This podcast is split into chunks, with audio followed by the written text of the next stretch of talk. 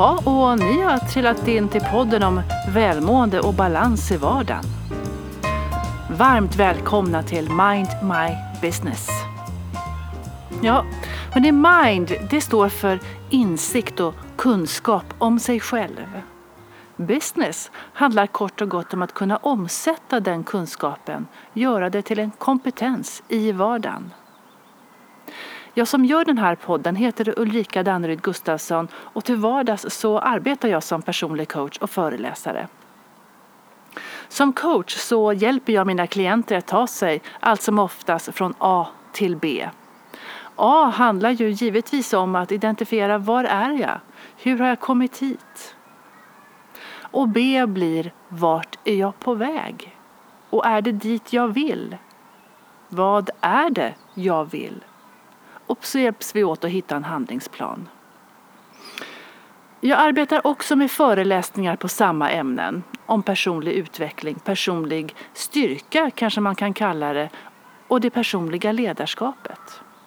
Men jag lägger även till retorik och service därtill. För jag tänker att allting handlar om att presentera sig själv, för sig själv och eh, även för andra.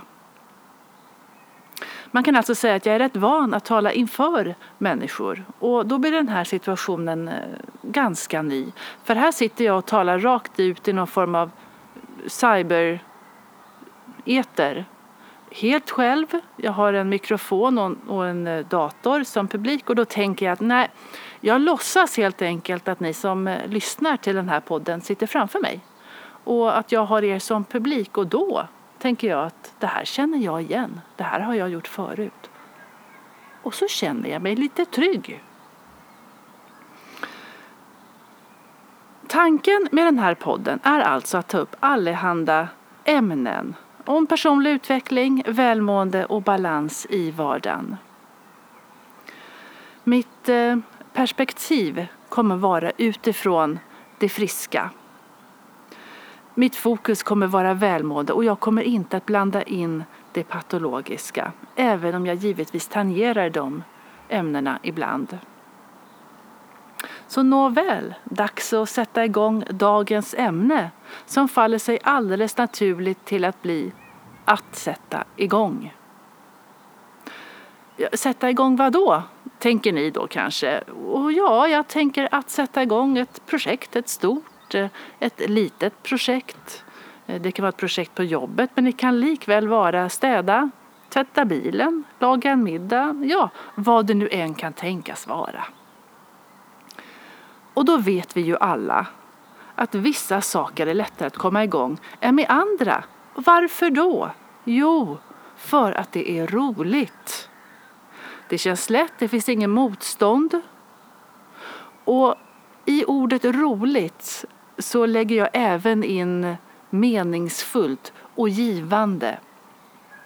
Samlingsnamnet blir roligt.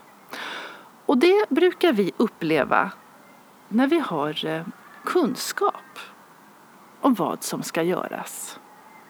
Vi vet vad som ska göras. Vi tycker ofta att det är roligt också om vi har en tydlig bild om hur det ska göras. Man brukar prata om att ha ett know-how. Ja, hur? Därtill så har vi förhoppningsvis eh, relevanta resurser för att kunna genomföra vårt projekt. Eh, och inte minst så kan vi relatera till känslan när det är klart. Hur känns det då? Och då kommer vi raksmack på in på vårt belöningssystem, alltså hjärnans belöningssystem. Det är väl en bra fiffig grej va? Och återigen, mitt perspektiv är utifrån det friska. Och vi har ju ett belöningssystem av flera anledningar. En anledning är, ja, vi kan ju säga att det är för överlevnad rakt igenom. Vi eh, har ett belöningssystem alltså för att kunna, inte vet jag, njuta av mat, det är bra att äta, annars slutar vi äta höll jag på att säga. Annars så eh, blir det inget bra. Ja, vi har belöningssystemet eh, som är till för att vi ska dricka. Vätska behöver vi. Vi har också ett belöningssystem för att vilja ha sex, reproduktion. Annars kan man ju tänka sig att vi dör ut som eh, släkte. Det är en stor belöning där. Vi har också för fysisk aktivitet, alltså jobba med kroppen, motionera. Och eh, alla typer av motion. Eller man säger så här, den motion som blir av, den är bra. Är man som jag gärna ute i löparspåret, då vet ni också hur skönt det är när man upplever att de här eh, negativa tankebanorna bara brändes bort. Det är ett belöningssystem. Men vad är det då som, som händer i hjärnan när belöningssystemet aktiveras, det vill säga när vi njuter? Jo, det är kemiska så kallade signalämnen som frisätts från vissa nervcellsutskott i hjärnan och sen, som sen i sin tur stimulerar andra specifika mottagarmolekyler så kallade receptorer, på andra celler eh, i hjärnan. Ja, och så njuter vi. Och så frisätts sådana här ämnen som ni känner till, dopamin bland annat. Ja, men vad händer då hörni? Om det här nu som jag sa att det vi, vi gör helst det vi tycker är roligt. Vågar man slänga in en passus där på minsta motståndets lag? Men vad händer då om det inte är roligt? Det vill säga, vi har ingen större kunskap om vad som ska göras. Vi har inte heller någon tydlig bild. Det är svårt att avgöra om vi har tillförlitliga resurser och den här känslan av att ha klarat av uppgiften väger liksom inte upp för känslan av att komma igång. Det är alltså inte roligt. Det blir tråkigt. Ordet tråkigt har en fantastiskt många synonymer. Bra fler synonymer än ordet roligt det säger ju också en hel del, höll jag på att säga.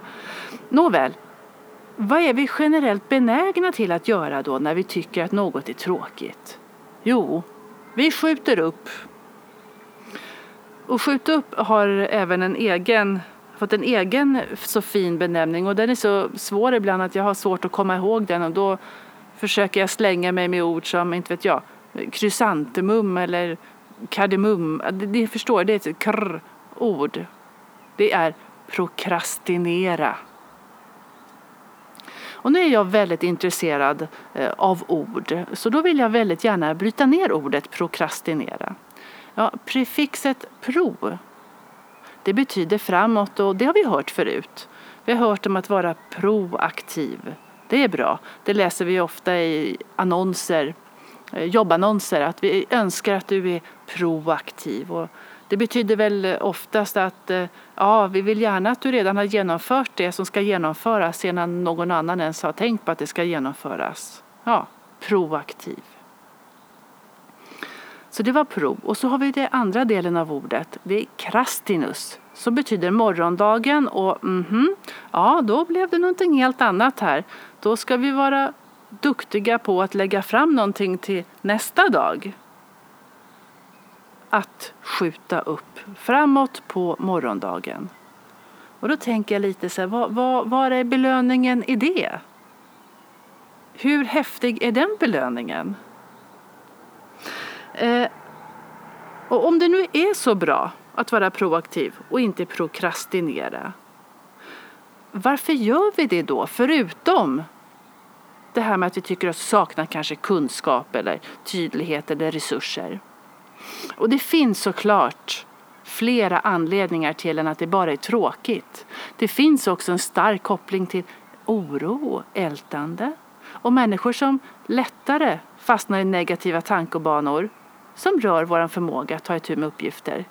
Ja, vi har ju lättare att skjuta upp saker. Och nu säger jag lite vi, för det handlar ju inte om dagsstatus också, hur jag mår just nu.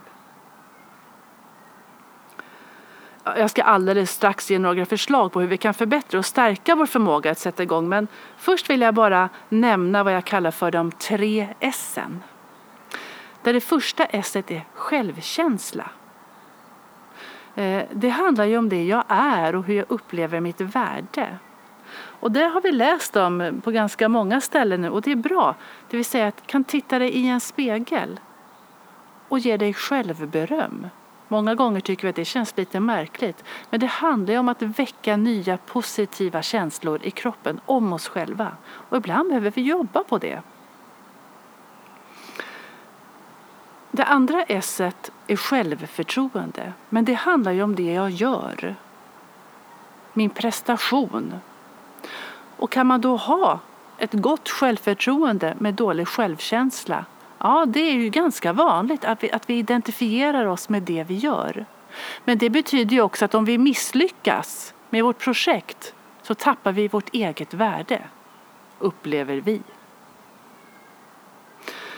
Och så det tredje S som jag i första gången kom i kontakt med när jag läste idrottspsykologi, men jag, jag tycker man hör det här lite varstans nu, det är self-efficacy inte jättelätt översatt, men ett eh, beteendemedicinsk förklaring är en individs tilltro till sin egen förmåga att utföra ett speciellt beteende i en specifik situation. Begreppet myntades, jag skulle tippa på att det var någon gång tidigare mitten av 1900-talet av Albert Bandura. Han var professor i psykologi och samhällsvetenskap eh, vid Stanford-universitetet i Kalifornien. Ehm, men det här med self-efficacy kan vi kanske också lite enklare förklara som egenkontroll. Eh, och man brukar säga att en person med hög self-efficacy har hög tilltro till att han eller hon faktiskt kommer att eh, genomföra uppgiften och nå det här fina målet som de har satt upp. Det handlar alltså om en persons förmåga att lyckas med en uppgift. Att hålla ut hela vägen handlar det också om. Och då brukar man säga att hög eller låg self-efficacy avgör också om en person tar på sig en utmaning eller redan från början säger så här att nej, det kommer inte fungera eller nej, det där kommer inte jag att klara. Och det finns ju ganska eh, liknelser till att börja träna, till att sluta röka, till att gå ner i vikt och genomföra det vi börjar. Och en spännande reflektion här blir såklart, vad har du själv för relation till utmaningar och att komma igång? Är ni med? Vänd blicken inåt och kika efter lite grann. Oavsett så kommer här några steg till att stärka vår self-efficacy och öka möjligheten till att komma till skott. Och det är att ju tydligare och detaljerat målet är, desto större är sannolikheten att vi inte prokrastinerar utan att vi faktiskt blir proaktiva. Och man brukar då säga att målet ska vara smart. S-M-A-R-T, jag tror många är bekanta med det här, men det tål att upprepa. S, det står för specifikt, det vill säga det ska vara tydligt vad det är som ska uppnås specifikt. M för mätbart. Hur ska du veta när du har nått ditt mål? Ska det vara genom tid, pengar? Ska det vara den här känslan som belöningssystemet erbjuder? Det är lite lätt att plocka in idrott här. Man vet när man har sprungit 100 meter. Har du sprungit 80? Nej, då var det inte riktigt eh, klart. Har du sprungit eh, 110? Ja, då har du mätt målet. Målet är mött. Ni fattar. Det ska vara mätbart. A. Accepterat. Är ni med på vad vi ska göra? Är vi flera som ska genomföra det här eller ta oss till målet, då behöver alla vara med på tåget. Är det du själv, då är det bara du som behöver kliva på tåget på perrongen. Men du behöver välja att stiga på fullt ut. Här kommer ju lite self-efficacy in då. Målet, ja det var alltså accepterat. Sen har vi R för realistiskt. Det ska faktiskt vara möjligt att nå målet. Men därmed inte sagt att det inte behöver vara en utmaning. utmaning. Större utmaning, större belöning. Mm, den relationen däremellan är ju oerhört intressant och det får bli ett senare ämne för då kommer vi att prata om flow. Men här så ska målet vara realistiskt. Det ska slutligen också vara T, tidsbundet. När ska du vara klar? Deadlinen ska vara tydlig. Och allt det här låter ju så himla självklart, eller hur? Jag, jag kan nästan bli irriterad över hur självklart det låter, för det låter så lätt.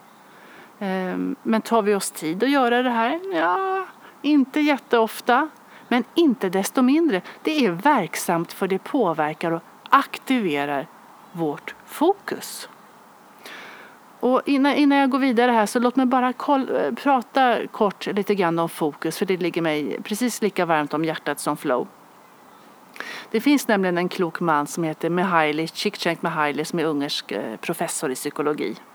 Jag tror att eh, de flesta känner igen honom för eh, sina studier och hans forskning på lycka och just flow.